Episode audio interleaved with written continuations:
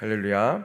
오늘 이 누가복음 5장에 대해서 우리 함께 하나님의 마음을 또 나눌 수, 나눌 수 있도록 하겠습니다. 누가복음 5장의 주제는 조금 복합적인 것 같습니다. 내용을 봤을 때 많은 내용들이 담겨 있어요.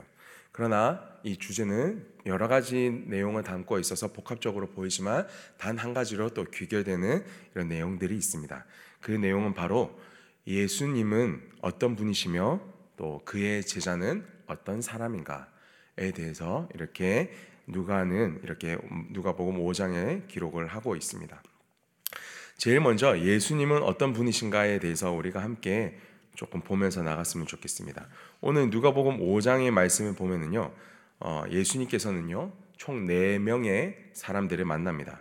첫 번째로는 시몬 베드로, 두 번째는 나병 환자, 세 번째는 중풍병자, 그리고 네 번째는 레위 어, 세리인 레위를 만납니다.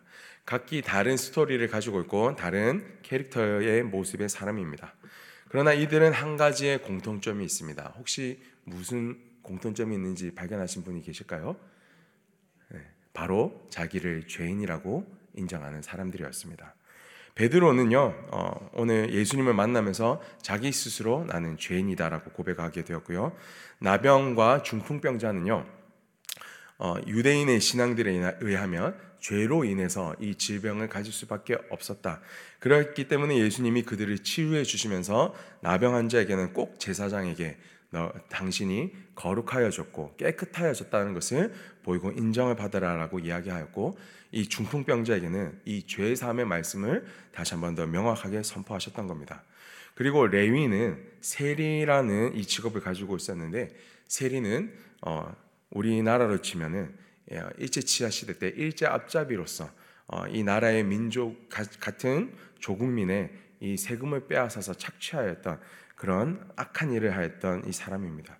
그래서 이 네 명은요 누가 봐도 아 자기가 고백을 하였든 남이 봐도 다 죄인이라고 이야기하고 또 자기 스스로 죄인임을 인정하였던 이 사람들. 그래서 이 예수님을 만나서 어, 또 변화되어지는 이 놀라운 모습들이 나타납니다. 오늘 우리는 왜 예수님께서는 이 죄인을 만나셨는가에 좀 집중을 하면 좋을 것 같습니다. 왜 예수님께서는 이 죄인들을 만나셨을까요? 32절에 이렇게 기록이 되어져 있습니다. 우리 다 함께 한번 읽어 보도록 하겠습니다. 시작. 내가 의인을 부르러 온 것이 아니요 죄인을 불러 회개시키러 왔노라. 아멘. 죄인을 불러서 회개시키기 위해서 이 땅에 예수님께서는 오셨기 때문이라고 어, 예수님 스스로가 이렇게 고백하고 있습니다. 왜 죄인을 회개를 시켜야만 할까요?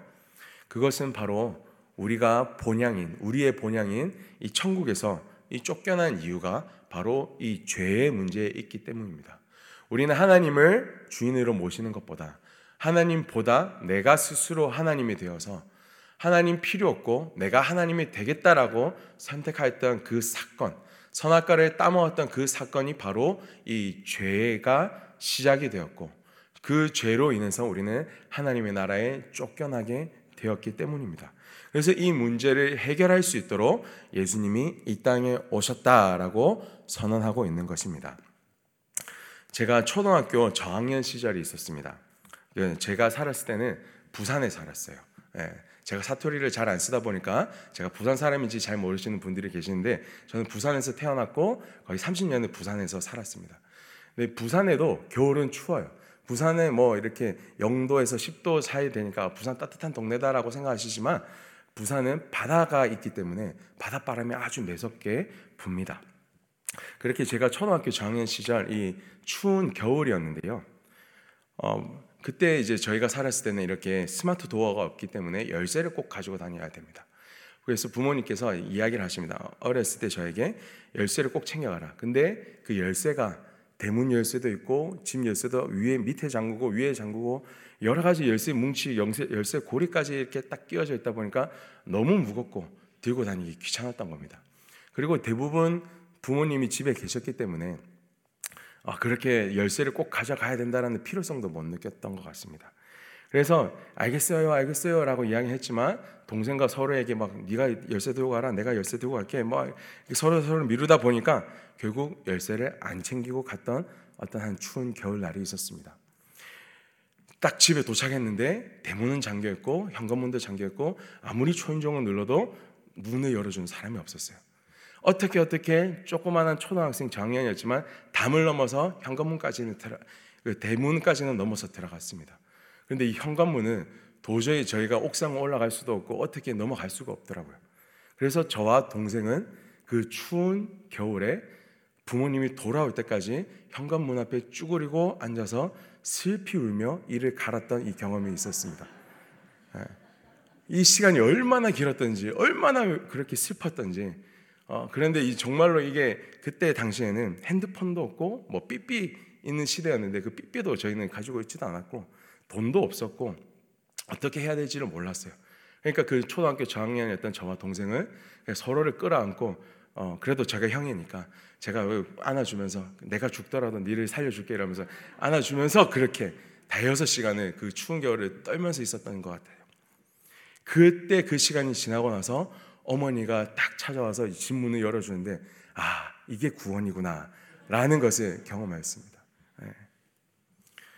그렇죠. 네. 이 스토리를 이, 지나고 나면은 여러분들이 생각했을 때 이후 이후에는 제가 말씀을 잘 들었을까요? 안 들었을까요? 잘 들었어야 했겠죠. 그러나 또 여전히 저는 열쇠를 들고 다니기 귀찮았어요. 그래서 그 다음에는 어떻게 했느냐? 집 문 앞에 대문 밖에 남들이 모르는 곳에 몰래 열쇠를 숨겨놓고 그냥 다녔습니다. 이렇게 우리는 부모님께서 말씀하시는 것도 어, 잘 순종하기도 쉽지 않은 연약한 모습이 있는 저희들은 죄인인 것 같습니다. 그런데 우리가 지금 이 집에 들어가는 것 문제는 뭐 대여섯 시간 부모님이 돌아오시면 반드시 들어갈 수 있어요. 시간이 딱 정해져 있고 부모님은 반드시 오신다라는 이 오늘 안에 들어오신다라는 약속은 있어요. 그러나 진짜 우리가 천국 문 밖에 쫓겨나서 그 문을 아무리 두드리고 두드려도 그 문이 열려지지 않는다면 그 밖에 슬피, 쫓겨나서 슬피 울면서 일을 가는 시간이 영원하다면 그만한 고통이 얼마나 클까요? 그렇기 때문에 예수님께서는 이 땅에 오셔서 이 죄의 문제를 해결해 주고자 하셨습니다. 죄의 문제는 어떻게 해결이 될까요? 바로 이 죄를 21절에 보면은 죄를 사할 수 있는 권세를 가지신 분이 계시는데 그분은 바로 하나님이시다라고 어, 많은 사람들이 이야기하고 있습니다.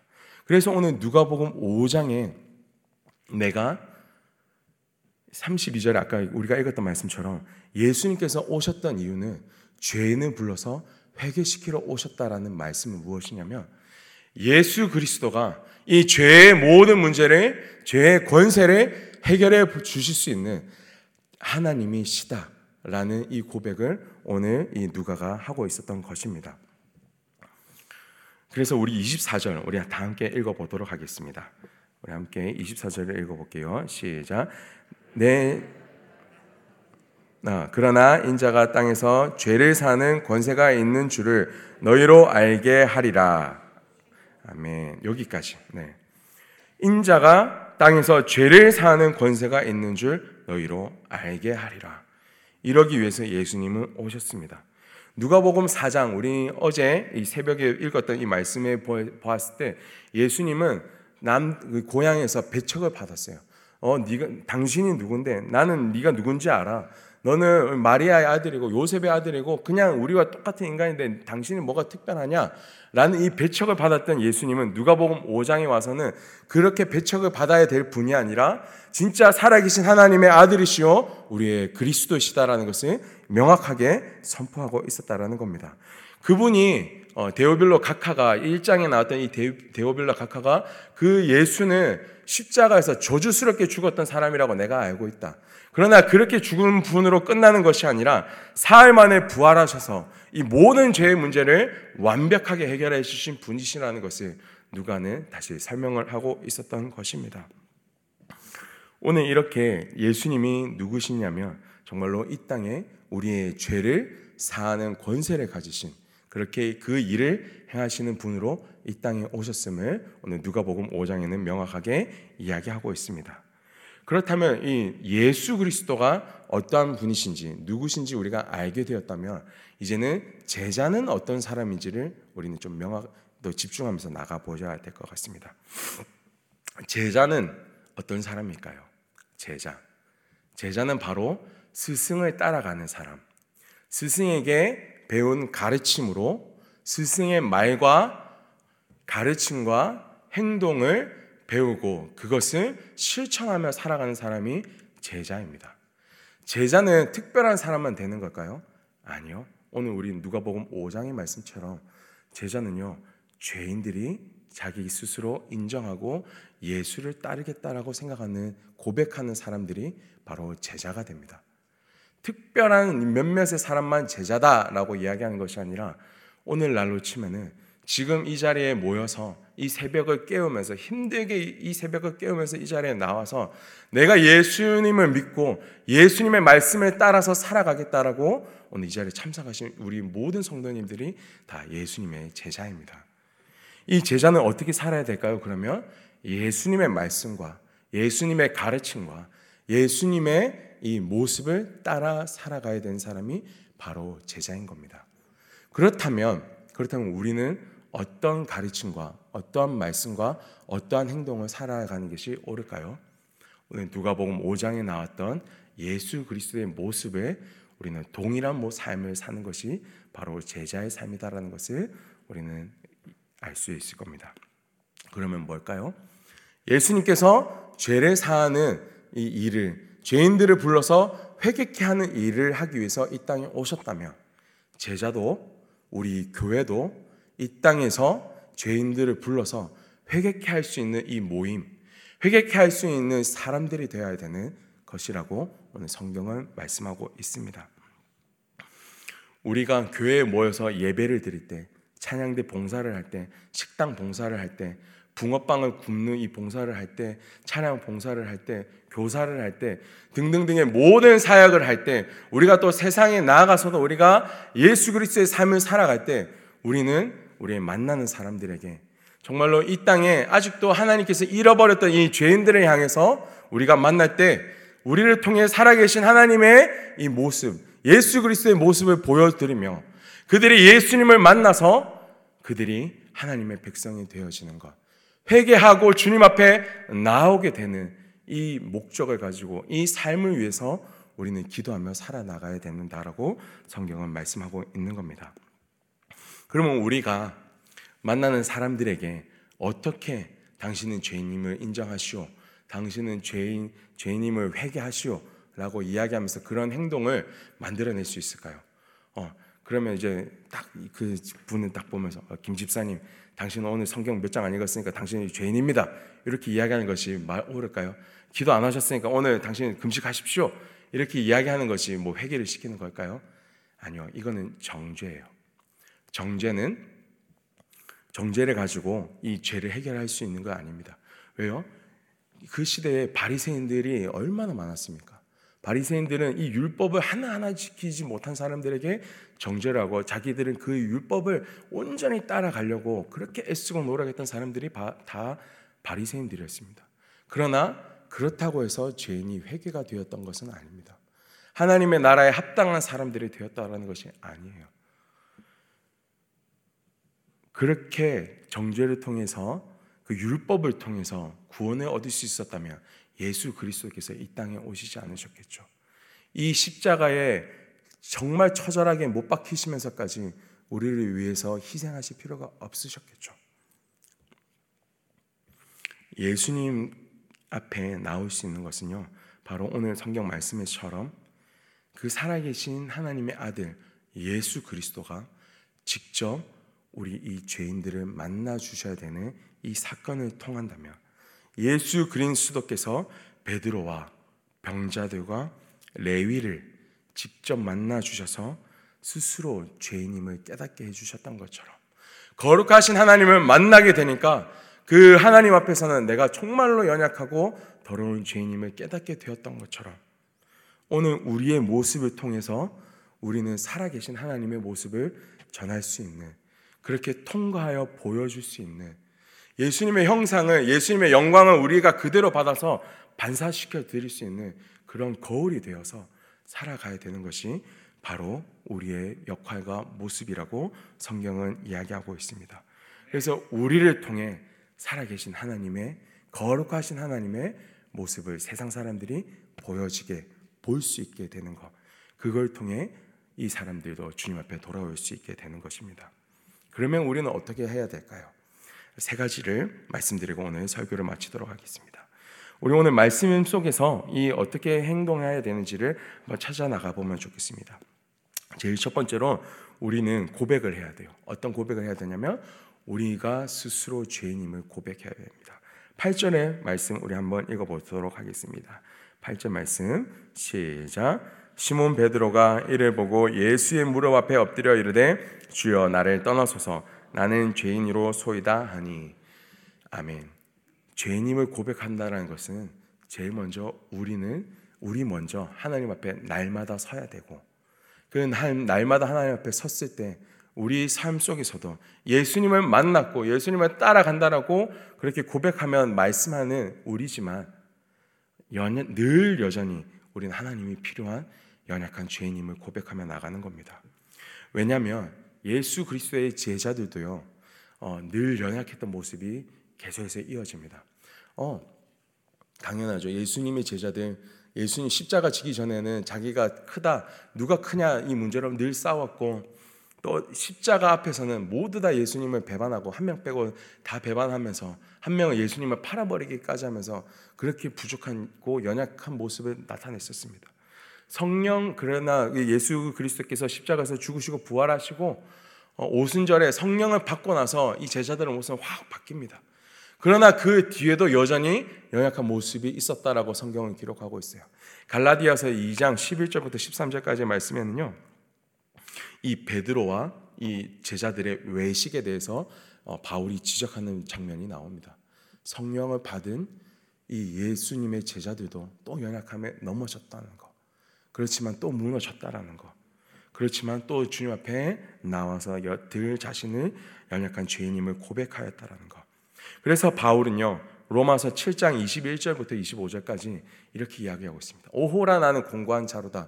내 마음속에서 정말로 하나님을 따라가고자 하는 마음과 내 마음속에서 또 육신의 이 법이 육신이 연약하여서 죄법을 따르려고 하는 이 두 가지 마음이 늘 싸워서 나는 연약한 죄인이다라고 고백하였던 것입니다. 그래서 우리는 날마다 고백을 해야 돼요. 뭐라고요? 주님, 오늘도 저는 연약한 죄인입니다. 오늘도 이 새벽에 내가 주님 앞에 나와서 나는 하나님이 필요한 자입니다. 나는 하나님 떠나서는 아무것도 할 수 없는 연약한 존재입니다. 하나님 나와 함께하여 주시옵소서. 이 고백을 하며 나가셔야 되는 것입니다. 두 번째로 이 고백을 하기 위해서 이제 우리는 그러려면 이제 기도해야 됩니다. 어떻게 기도해야 되냐면 16절 말씀처럼 예수님과 같이 한적한 곳에 나가서 기도해야 됩니다. 우리 16절 말씀 우리 한번 읽어보겠습니다. 시작. 예수는 물러가사 한적한 곳에서 기도하시니라. 아멘. 예수님께서도 너무나도 바쁘시고 수많은 사람들이 자신을 만나고 찾아와서 병고침도 없고 가르침도 없고 그렇게 분주하게 살았습니다. 예수님도 시간이 너무너무 없으셨을 겁니다. 그러나 예수님은 오히려 이 모든 사람들을 물러가게 하고 이 모든 것보다 하나님 앞에 엎드려지는 것. 그래서 하나님 앞에 기도하고 기도 외에는 이런 유가 나갈 수 없다라는 것을 예수님께서도 아시기 때문에 예수님께서도 기도하시는 자리로 나아가셨습니다. 오늘 이 새벽에도 우리 사랑하는 성도님들 주님 앞에 나와서 기도하는 자리로 이 기도하는 이 것만큼은 양보하지 않는 우리 사랑하는 성도님들 되시기를 진심으로 축복드립니다. 그렇다면 우리는 무엇을 기도해야 될까요? 마지막으로 30절 말씀과 같이 예수님과 같이 거룩하실 수 있도록 우리는 기도해야 될 겁니다. 우리 30절 말씀 우리 다 함께 읽어보도록 하겠습니다. 시작. 바리새인과 그들의 서기관들이 그 제자들을 비방하여 이르되 너희가 어찌하여 세리와 죄인과 함께 먹고 마시느냐. 아멘. 오늘 이 말씀 보면 예수님이 뭐가 거룩합니까? 라고 질문할지도 모르겠습니다. 그러나 이 말씀을 통해서 우리가 알 수 있는 것은 예수님은 죄인들과 함께 먹고 마시고 생활하시고 지내셨어요. 그러나 성경 기록하는 것은 뭐냐면 예수님은 죄가 하나도 없으신 분인 거룩하신 분이라고 고백합니다. 이 말과 이 말씀과 우리가 어떤 말씀과 하나님의 말씀 합쳐서 이야기해 본다면 예수님은 죄인들과 함께 사셨지만 죄인들과 함께 있었지만 그 죄에 더럽혀지지 않고 오히려 그곳에서 하나님의 거룩하심을 드러내어 죄인들을 불러 회개케 하시는 일을 하셨다라는 겁니다. 오늘 우리에게도 무엇을 위해서 기도해야 되냐면 주님, 제가 또 이 세상에 나아가서 많은 사람들을 만나고 하나님을 알지 못하는 사람들, 이 죄님을 고백하지도 못하는 사람들과 또 우리가 만나고 이렇게 살아가야 되지만 제가 살아가고 있는 환경이 정말로 이런 거룩하지 못한 환경일지 모르지만 주님께서 저를 그곳에 보내시오니 주님 저가 예수님과 같이 거룩할 수 있도록 도와주십시오. 제가 죄와 타협하지 않도록 주님 저를 지켜보여 주시옵소서. 저를 통해서 하나님의 거룩한 빛이 발휘되어져서 이곳을 정말 하나님의 나라로 만들 수 있도록 주님 저를 사용하여 주시옵소서. 이 고백을 우리가 온전히 올려드릴 수 있기를 기도해야 될 것입니다. 어, 우리 말씀을 마무리하면서 오늘 기도의 자리로 나가겠습니다. 예수님께서는 이 땅에 오셔서 이 모든 죄의 문제를 해결해 주시기 위해서 오셨어요. 죄인들을 불러서 정말 회개케 하시고 다시 하나님의 나라에 합당한 자로 회복되어지기 원하십니다. 그리고 오늘 우리에게 아, 예수 그리스도의 이 가르침을 따르는 제자의 삶을 요구하십니다. 그래서 우리도 그 주님 앞에 날마다 우리가 주님을 고백하고 하나님의 능력이 필요하다라고 예수님 당신이 필요하다고 기도하며 이 세상에 나아가서 진짜 예수 그리스도의 빛을 발할 수 있는 자가 되어지게 하여 주시옵소서. 정말로 예수 그리스도의 제자가 되어지게 하여 주시옵소서. 이 고백을 올려드릴 수 있는 우리 사랑하는 성도님 되시기를 진심으로 축원드립니다. 우리 함께 오늘 받은 말씀을 가지고 기도하며 나가겠습니다. 할렐루야 살아계시고 전능하신 아버지 하나님 하나님의 말씀 앞에 우리가 온전히 서기 원합니다. 날마다 연약하고 날마다 부족한 저희들을 그럼에도 불구하고 사랑하시고 그럼에도 불구하고 또 우리를 붙드시며 오늘 우리 가운데 하나님의 말씀이 무엇인지 알게 하여 주시고 나를 따라오라 나와 함께 이 길을 걸어가자 이제 예수 그리스도의 제자로 살아가자라고 이렇게 부르시는 주님의 음성에 저희도 기대하며 기도하며 주님 우리가 그 길을 온전히 따라갈 수 있는 믿음을 가진 자들로서 주님 세워지게 하여 주시옵소서. 하나님 우리가 그 주님 앞에 다시 한 번 더 엎드리기 원합니다. 정말로 거룩하게 살아가기를 소망합니다. 그러나 우리는 날마다 연약한 존재임을 주님 앞에 또 고백하며 나아갑니다. 주님 저희들을 붙들어 주시고 날마다 기도하는 자리로 나아가서 이 가장 중요한 거 기도를 놓치지 아니하게 하여 주시고 정말로 우리가 예수 그리스도의 빛을 이제는 바라며 살아갈 수 있는 그런 놀라운 하나님의 사람들 되어지게 하여 주시옵소서. 주님 앞에 오늘 우리를 제자의 삶으로 부르시는 주님, 우리도 예수님을 따라 이 거룩한 모습으로 주님 우리를 만나는 모든 사람들이 우리를 통해 예수 그리스도를 만나게 되므로 주님 하나님의 백성으로 정말로 회복되어질 수 있도록 회개의 자리로 나오게 되는 이런 놀라운 일들이 연약한 저희들을 통해 이루어지게 하여 주시옵소서. 주님 그렇게 저희들을 사용하시고 저희들과 함께하여 주시기를 간절히 소망하오며 우리 주 예수 그리스도의 이름으로 기도드리옵나이다. 아멘. 주여 주여 주여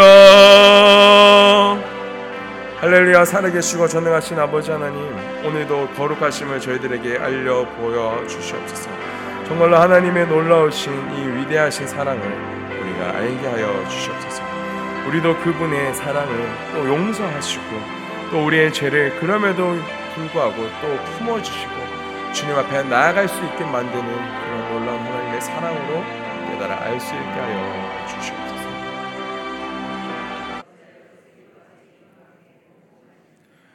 예수께서 대답하여 이르시되 건강한 자에게는 의사가 쓸데없고 병든 자에게래야 쓸데 있나니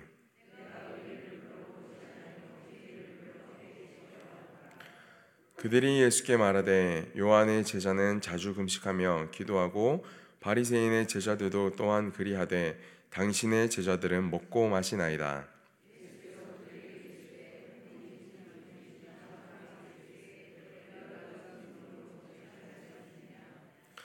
그러나 그날에 이르러 그들이 신랑을 빼앗기리니 그날에는 금식할 것이니라.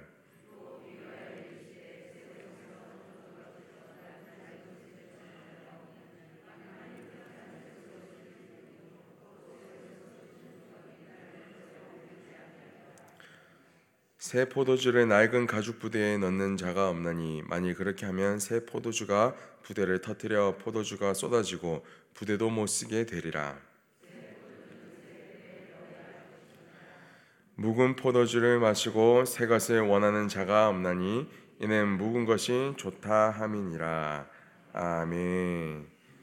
할렐루야. 오늘 이 누가복음 5장에 대해서 우리 함께 하나님의 마음을 또 나눌 수, 나눌 수 있도록 하겠습니다. 누가복음 5장의 주제는 조금 복합적인 것 같습니다. 내용을 봤을 때 많은 내용들이 담겨 있어요. 그러나 이 주제는 여러 가지 내용을 담고 있어서 복합적으로 보이지만 단 한 가지로 또 귀결되는 이런 내용들이 있습니다. 그 내용은 바로 예수님은 어떤 분이시며 또 그의 제자는 어떤 사람인가에 대해서 이렇게 누가는 이렇게 누가복음 5장에 기록을 하고 있습니다. 제일 먼저 예수님은 어떤 분이신가에 대해서 우리가 함께 조금 보면서 나갔으면 좋겠습니다. 오늘 누가복음 5장의 말씀을 보면은요, 어, 예수님께서는요 총 4명의 사람들을 만납니다. 첫 번째로는 시몬 베드로, 두 번째는 나병 환자, 세 번째는 중풍병자, 그리고 네 번째는 레위 어, 세리인 레위를 만납니다. 각기 다른 스토리를 가지고 있고 다른 캐릭터의 모습의 사람입니다. 그러나 이들은 한 가지의 공통점이 있습니다. 혹시 무슨 공통점이 있는지 발견하신 분이 계실까요? 네, 바로 자기를 죄인이라고 인정하는 사람들이었습니다. 베드로는요 어, 오늘 예수님을 만나면서 자기 스스로 나는 죄인이다라고 고백하게 되었고요. 나병과 중풍병자는요 어, 유대인의 신앙들에 의하면 죄로 인해서 이 질병을 가질 수밖에 없었다. 그렇기 때문에 예수님이 그들을 치유해 주시면서 나병 환자에게는 꼭 제사장에게 너 당신이 거룩하여졌고 깨끗하여졌다는 것을 보이고 인정을 받으라라고 이야기하였고 이 중풍병자에게는 이 죄 사함의 말씀을 다시 한 번 더 명확하게 선포하셨던 겁니다. 그리고 레위는 세리라는 이 직업을 가지고 있었는데 세리는 어, 우리나라로 치면은 예, 일제 치하 시대 때 일제 앞잡이로서 어, 이 나라의 민족 같은 조국민의 이 세금을 빼앗아서 착취하였던 그런 악한 일을 하였던 이 사람입니다. 그래서 이 네 명은요 누가 봐도 아 자기가 고백을 하였든 남이 봐도 다 죄인이라고 이야기하고 또 자기 스스로 죄인임을 인정하였던 이 사람들. 그래서 이 예수님을 만나서 어, 또 변화되어지는 이 놀라운 모습들이 나타납니다. 오늘 우리는 왜 예수님께서는 이 죄인을 만나셨는가에 좀 집중을 하면 좋을 것 같습니다. 왜 예수님께서는 이 죄인들을 만나셨을까요? 32절에 이렇게 기록이 되어져 있습니다. 우리 다 함께 한번 읽어 보도록 하겠습니다. 시작. 내가 의인을 부르러 온 것이 아니요 죄인을 불러 회개시키러 왔노라. 아멘. 죄인을 불러서 회개시키기 위해서 이 땅에 예수님께서는 오셨기 때문이라고 어, 예수님 스스로가 이렇게 고백하고 있습니다. 왜 죄인을 회개를 시켜야만 할까요? 그것은 바로 우리가 본향인 우리의 본향인 이 천국에서 이 쫓겨난 이유가 바로 이 죄의 문제에 있기 때문입니다. 우리는 하나님을 주인으로 모시는 것보다 하나님보다 내가 스스로 하나님이 되어서 하나님 필요 없고 내가 하나님이 되겠다라고 선택하였던 그 사건, 선악과를 따먹었던 그 사건이 바로 이 죄가 시작이 되었고 그 죄로 인해서 우리는 하나님의 나라에 쫓겨나게 되었기 때문입니다. 그래서 이 문제를 해결할 수 있도록 예수님이 이 땅에 오셨다라고 선언하고 있는 것입니다. 제가 초등학교 저학년 시절이 있었습니다. 제가 살았을 때는 부산에 살았어요. 예. 제가 사투리를 잘 안 쓰다 보니까 제가 부산 사람인지 잘 모르시는 분들이 계시는데 저는 부산에서 태어났고 거의 30년을 부산에서 살았습니다. 근데 부산에도 겨울은 추워요. 부산에 뭐 이렇게 영도에서 10도 사이 되니까 부산 따뜻한 동네다라고 생각하시지만 부산은 바다가 있기 때문에 바닷바람이 아주 매섭게 붑니다. 그렇게 제가 초등학교 장년 시절 이 추운 겨울이었는데요. 어, 그때 이제 저희가 살았을 때는 이렇게 스마트 도어가 없기 때문에 열쇠를 꼭 가지고 다녀야 됩니다. 그래서 부모님께서 이야기를 하십니다. 어렸을 때 저에게 열쇠를 꼭 챙겨가라. 근데 그 열쇠가 대문 열쇠도 있고 집 열쇠도 위에 밑에 잠그고 위에 잠그고 여러 가지 열쇠 뭉치 열쇠, 열쇠 고리까지 이렇게 딱 끼워져 있다 보니까 너무 무겁고 들고 다니기 귀찮았던 겁니다. 그리고 대부분 부모님이 집에 계셨기 때문에 아, 그렇게 열쇠를 꼭 가져가야 된다는 필요성도 못 느꼈던 것 같습니다. 그래서 알겠어요, 알겠어요라고 이야기했지만 동생과 서로에게 막 네가 열쇠 들고 가라, 내가 열쇠 들고 갈게, 뭐 서로 서로 미루다 보니까 결국 열쇠를 안 챙기고 갔던 어떤 한 추운 겨울 날이 있었습니다. 딱 집에 도착했는데 대문은 잠겨 있고 현관문도 잠겨 있고 아무리 초인종을 눌러도 문을 열어주는 사람이 없었어요. 어떻게 어떻게 조그마한 초등학생 장년이었지만 담을 넘어서 현관문까지는 들어, 그 대문까지는 넘어서 들어갔습니다. 그런데 이 현관문은 도저히 저희가 옥상 올라갈 수도 없고 어떻게 넘어갈 수가 없더라고요. 그래서 저와 동생은 그 추운 겨울에 부모님이 돌아올 때까지 현관문 앞에 쭈그리고 앉아서 슬피 울며 이를 갈았던 이 경험이 있었습니다. 예. 이 시간이 얼마나 길었던지, 얼마나 그렇게 슬펐던지. 어, 그런데 이 정말로 이게 그때 당시에는 핸드폰도 없고 뭐 삐삐 있는 시대였는데 그 삐삐도 저희는 가지고 있지도 않았고 돈도 없었고 어떻게 해야 될지를 몰랐어요. 그러니까 그 초등학교 저학년이었던 저와 동생을 서로를 끌어안고 어, 그래도 제가 형이니까 제가 안아주면서 내가 죽더라도 니를 살려줄게 이러면서 안아주면서 그렇게 대여섯 시간을 그 추운 겨울을 떨면서 있었던 것 같아요. 그때 그 시간이 지나고 나서 어머니가 딱 찾아와서 집 문을 열어주는데 아 이게 구원이구나 라는 것을 경험하였습니다. 네. 그렇죠. 네. 이 스토리를 이, 지나고 나면은 여러분들이 생각했을 때 이후, 이후에는 제가 말씀을 잘 들었을까요? 안 들었을까요? 잘 들었어야 했겠죠. 그러나 또 여전히 저는 열쇠를 들고 다니기 귀찮았어요. 그래서 그 다음에는 어떻게 했느냐? 집 문 앞에 대문 밖에 남들이 모르는 곳에 몰래 열쇠를 숨겨놓고 그냥 다녔습니다. 이렇게 우리는 부모님께서 말씀하시는 것도 어, 잘 순종하기도 쉽지 않은 연약한 모습이 있는 저희들은 죄인인 것 같습니다. 그런데 우리가 지금 이 집에 들어가는 것 문제는 뭐 대여섯 시간 부모님이 돌아오시면 반드시 들어갈 수 있어요. 시간이 딱 정해져 있고 부모님은 반드시 오신다라는 이 오늘 안에 들어오신다라는 약속은 있어요. 그러나 진짜 우리가 천국 문 밖에 쫓겨나서 그 문을 아무리 두드리고 두드려도 그 문이 열려지지 않는다면 그 밖에 슬피 쫓겨나서 슬피 울면서 일을 가는 시간이 영원하다면 그만한 고통이 얼마나 클까요? 그렇기 때문에 예수님께서는 이 땅에 오셔서 이 죄의 문제를 해결해 주고자 하셨습니다. 죄의 문제는 어떻게 해결이 될까요? 바로 이 죄를 3 21절에 보면은 죄를 사할 수 있는 권세를 가지신 분이 계시는데 그분은 바로 하나님이시다라고 어, 많은 사람들이 이야기하고 있습니다. 그래서 오늘 누가복음 5장에 내가 32절에 아까 우리가 읽었던 말씀처럼 예수님께서 오셨던 이유는 죄인을 불러서 회개시키러 오셨다라는 말씀은 무엇이냐면 예수 그리스도가 이 죄의 모든 문제를 죄의 권세를 해결해 주실 수 있는 하나님이시다라는 이 고백을 오늘 이 누가가 하고 있었던 것입니다.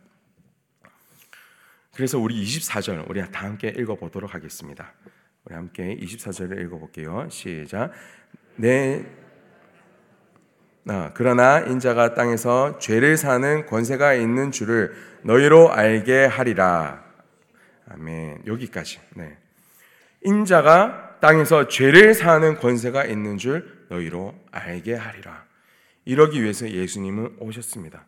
누가복음 4장 우리 어제 이 새벽에 읽었던 이 말씀에 보았을 때 예수님은 남그 고향에서 배척을 받았어요. 어, 네가 당신이 누군데 나는 네가 누군지 알아. 너는 마리아의 아들이고 요셉의 아들이고 그냥 우리와 똑같은 인간인데 당신이 뭐가 특별하냐? 라는 이 배척을 받았던 예수님은 누가복음 5장에 와서는 그렇게 배척을 받아야 될 분이 아니라 진짜 살아계신 하나님의 아들이시요 우리의 그리스도시다라는 것을 명확하게 선포하고 있었다라는 겁니다.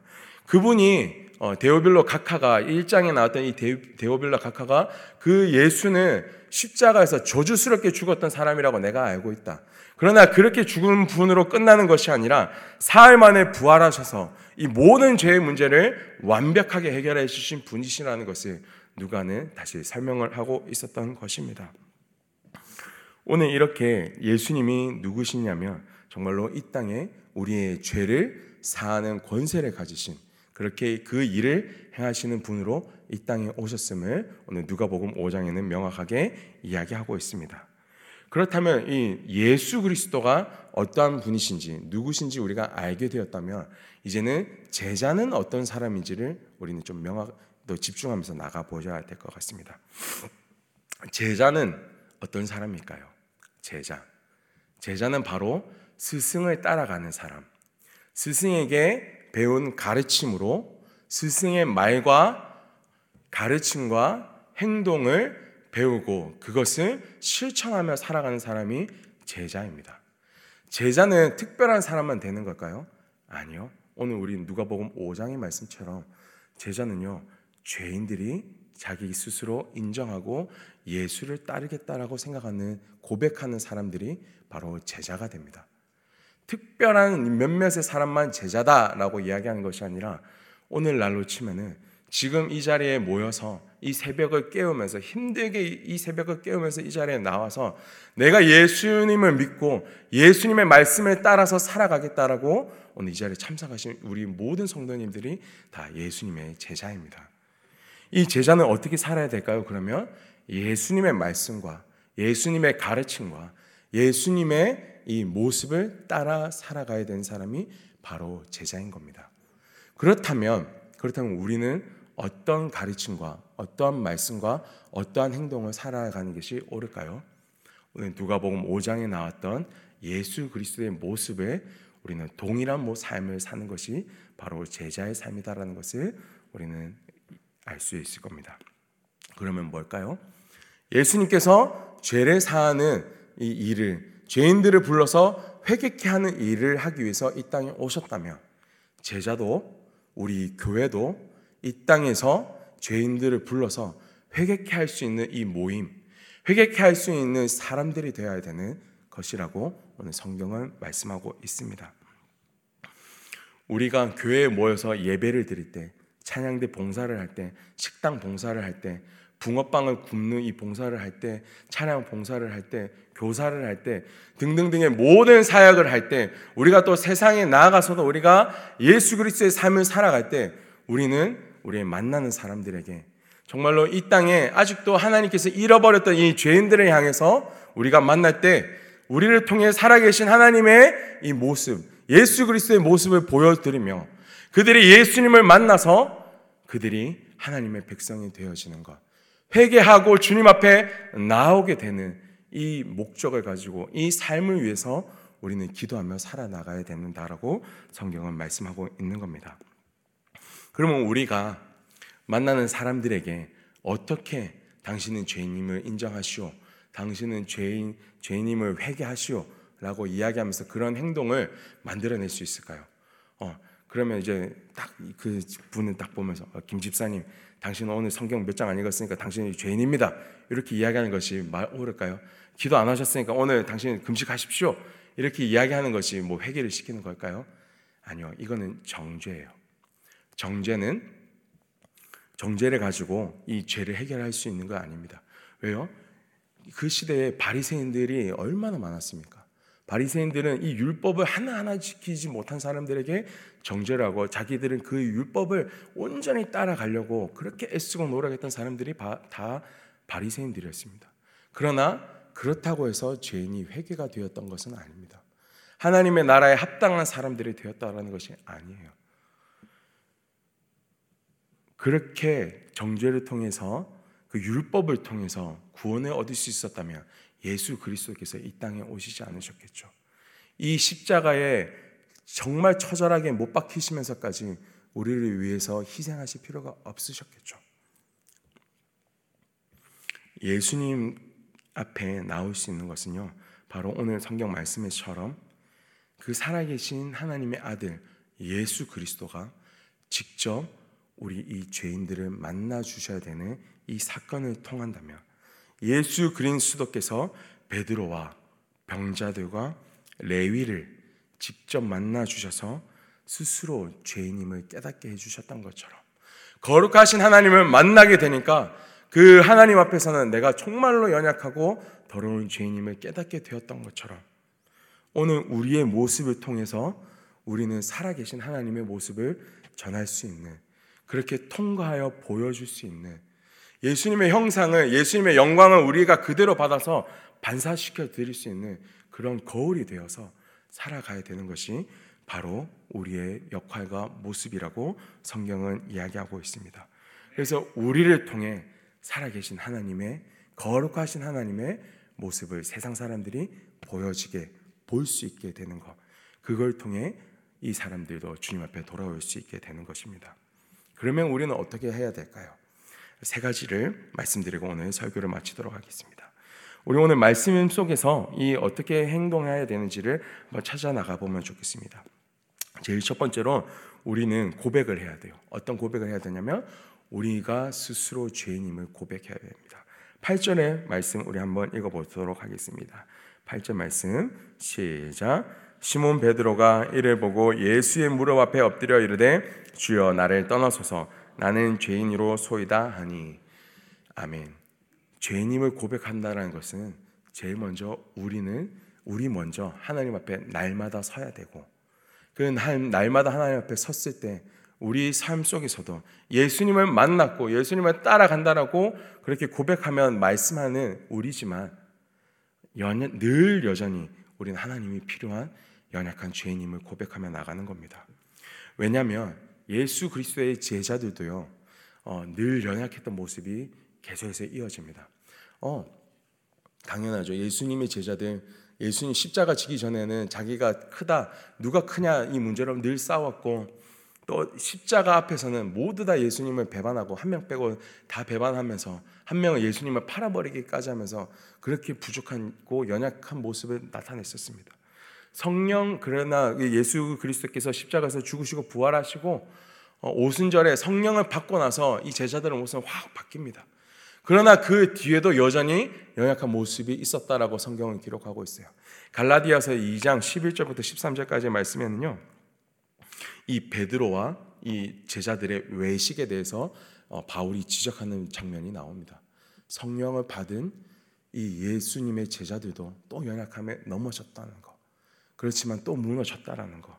그렇지만 또 주님 앞에 나와서 들 자신을 연약한 죄인임을 고백하였다라는 거. 그래서 바울은요. 로마서 7장 21절부터 25절까지 이렇게 이야기하고 있습니다. 오호라 나는 공고한 자로다. 내 마음속에서 정말로 하나님을 따라가고자 하는 마음과 내 마음속에서 또 육신의 이 법이 육신이 연약하여서 죄법을 따르려고 하는 이 두 가지 마음에 늘 싸워서 나는 연약한 죄인이다라고 고백하였던 것입니다. 그래서 우리는 날마다 고백을 해야 돼요. 뭐라고요? 주님, 오늘도 저는 연약한 죄인입니다. 오늘도 이 새벽에 내가 주님 앞에 나와서 나는 하나님의 필요한 자입니다. 나는 하나님 떠나서는 아무것도 할 수 없는 연약한 존재입니다.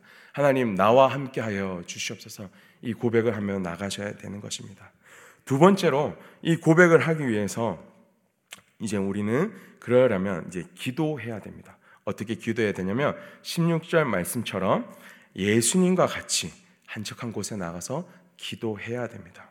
우리 16절 말씀 우리 한번 읽어보겠습니다. 시작. 예수는 물러가사 한적한 곳에서 기도하시니라. 아멘. 예수님께서도 너무나도 바쁘시고 수많은 사람들이 자신을 만나고 찾아와서 병고침도 없고 가르침도 없고 그렇게 분주하게 살았습니다. 예수님도 시간이 너무너무 없으셨을 겁니다. 그러나 예수님은 오히려 이 모든 사람들을 물러가게 하고 이 모든 것보다 하나님 앞에 엎드려지는 것. 그래서 하나님 앞에 기도하고 기도 외에는 이런 유가 나갈 수 없다라는 것을 예수님께서도 아시기 때문에 예수님께서도 기도하시는 자리로 나아가셨습니다.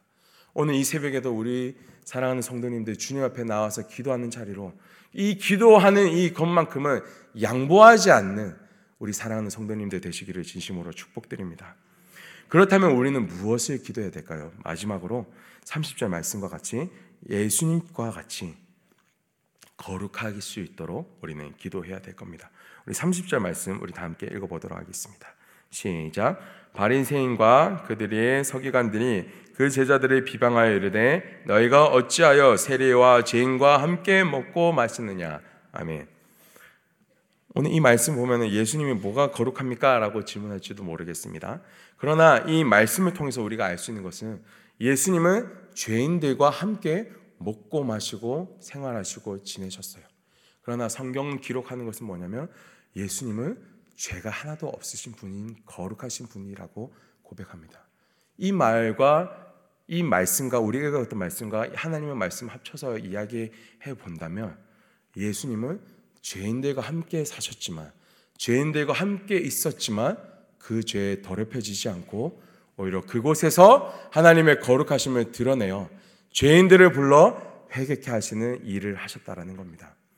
오늘 우리에게도 무엇을 위해서 기도해야 되냐면 주님, 제가 또 이 세상에 나아가서 많은 사람들을 만나고 하나님을 알지 못하는 사람들, 이 죄님을 고백하지도 못하는 사람들과 또 우리가 만나고 이렇게 살아가야 되지만 제가 살아가고 있는 환경이 정말로 이런 거룩하지 못한 환경일지 모르지만 주님께서 저를 그곳에 보내시오니 주님, 저가 예수님과 같이 거룩할 수 있도록 도와주십시오. 제가 죄와 타협하지 않도록 주님 저를 지켜보여 주시옵소서. 저를 통해서 하나님의 거룩한 빛이 발휘되어져서 이곳을 정말 하나님의 나라로 만들 수 있도록 주님 저를 사용하여 주시옵소서. 이 고백을 우리가 온전히 올려드릴 수 있기를 기도해야 될 것입니다. 어, 우리 말씀을 마무리하면서 오늘 기도의 자리로 나가겠습니다. 예수님께서는 이 땅에 오셔서 이 모든 죄의 문제를 해결해 주시기 위해서 오셨어요. 죄인들을 불러서 정말 회개케 하시고 다시 하나님의 나라에 합당한 자로 회복되어지기 원하십니다. 그리고 오늘 우리에게 아, 예수 그리스도의 이 가르침을 따르는 제자의 삶을 요구하십니다. 그래서 우리도 그 주님 앞에 날마다 우리가 죄인임을 고백하고 하나님의 능력이 필요하다라고 예수님 당신이 필요하다고 기도하며 이 세상에 나아가서 진짜 예수 그리스도의 빛을 발할 수 있는 자가 되어지게 하여 주시옵소서.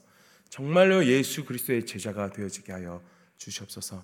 이 고백을 올려드릴 수 있는 우리 사랑하는 성도님 되시기를 진심으로 축원드립니다. 우리 함께 오늘 받은 말씀을 가지고 기도하며 나가겠습니다. 할렐루야 살아계시고 전능하신 아버지 하나님 하나님의 말씀 앞에 우리가 온전히 서기 원합니다. 날마다 연약하고 날마다 부족한 저희들을 그럼에도 불구하고 사랑하시고 그럼에도 불구하고 또 우리를 붙드시며 오늘 우리 가운데 하나님의 말씀이 무엇인지 알게 하여 주시고 나를 따라오라 나와 함께 이 길을 걸어가자 이제 예수 그리스도의 제자로 살아가자라고 이렇게 부르시는 주님의 음성에 저희도 기대하며 기도하며 주님 우리가 그 길을 온전히 따라갈 수 있는 믿음을 가진 자들로서 주님 세워지게 하여 주시옵소서. 하나님 우리가 그 주님 앞에 다시 한 번 더 엎드리기 원합니다. 정말로 거룩하게 살아가기를 소망합니다. 그러나 우리는 날마다 연약한 존재임을 주님 앞에 또 고백하며 나아갑니다. 주님 저희들을 붙들어 주시고 날마다 기도하는 자리로 나아가서 이 가장 중요한 거 기도를 놓치지 아니하게 하여 주시고 정말로 우리가 예수 그리스도의 빛을 이제는 바라며 살아갈 수 있는 그런 놀라운 하나님의 사람들 되어지게 하여 주시옵소서. 주님 앞에 오늘 우리를 제자의 삶으로 부르시는 주님, 우리도 예수님을 따라 이 거룩한 모습으로 주님 우리를 만나는 모든 사람들이 우리를 통해 예수 그리스도를 만나게 되므로 주님 하나님의 백성으로 정말로 회복되어질 수 있도록 회개의 자리로 나오게 되는 이런 놀라운 일들이 연약한 저희들을 통해 이루어지게 하여 주시옵소서. 주님 그렇게 저희들을 사용하시고 저희들과 함께하여 주시기를 간절히 소망하오며 우리 주 예수 그리스도의 이름으로 기도드리옵나이다. 아멘. 주여 주여 주여 할렐루야 살아계시고 전능하신 아버지 하나님 오늘도 거룩하심을 저희들에게 알려 보여 주시옵소서 정말로 하나님의 놀라우신 이 위대하신 사랑을 우리 우리가 알게 하여 주시옵소서. 우리도 그분의 사랑을 또 용서하시고 또 우리의 죄를 그럼에도 불구하고 또 품어주시고 주님 앞에 나아갈 수 있게 만드는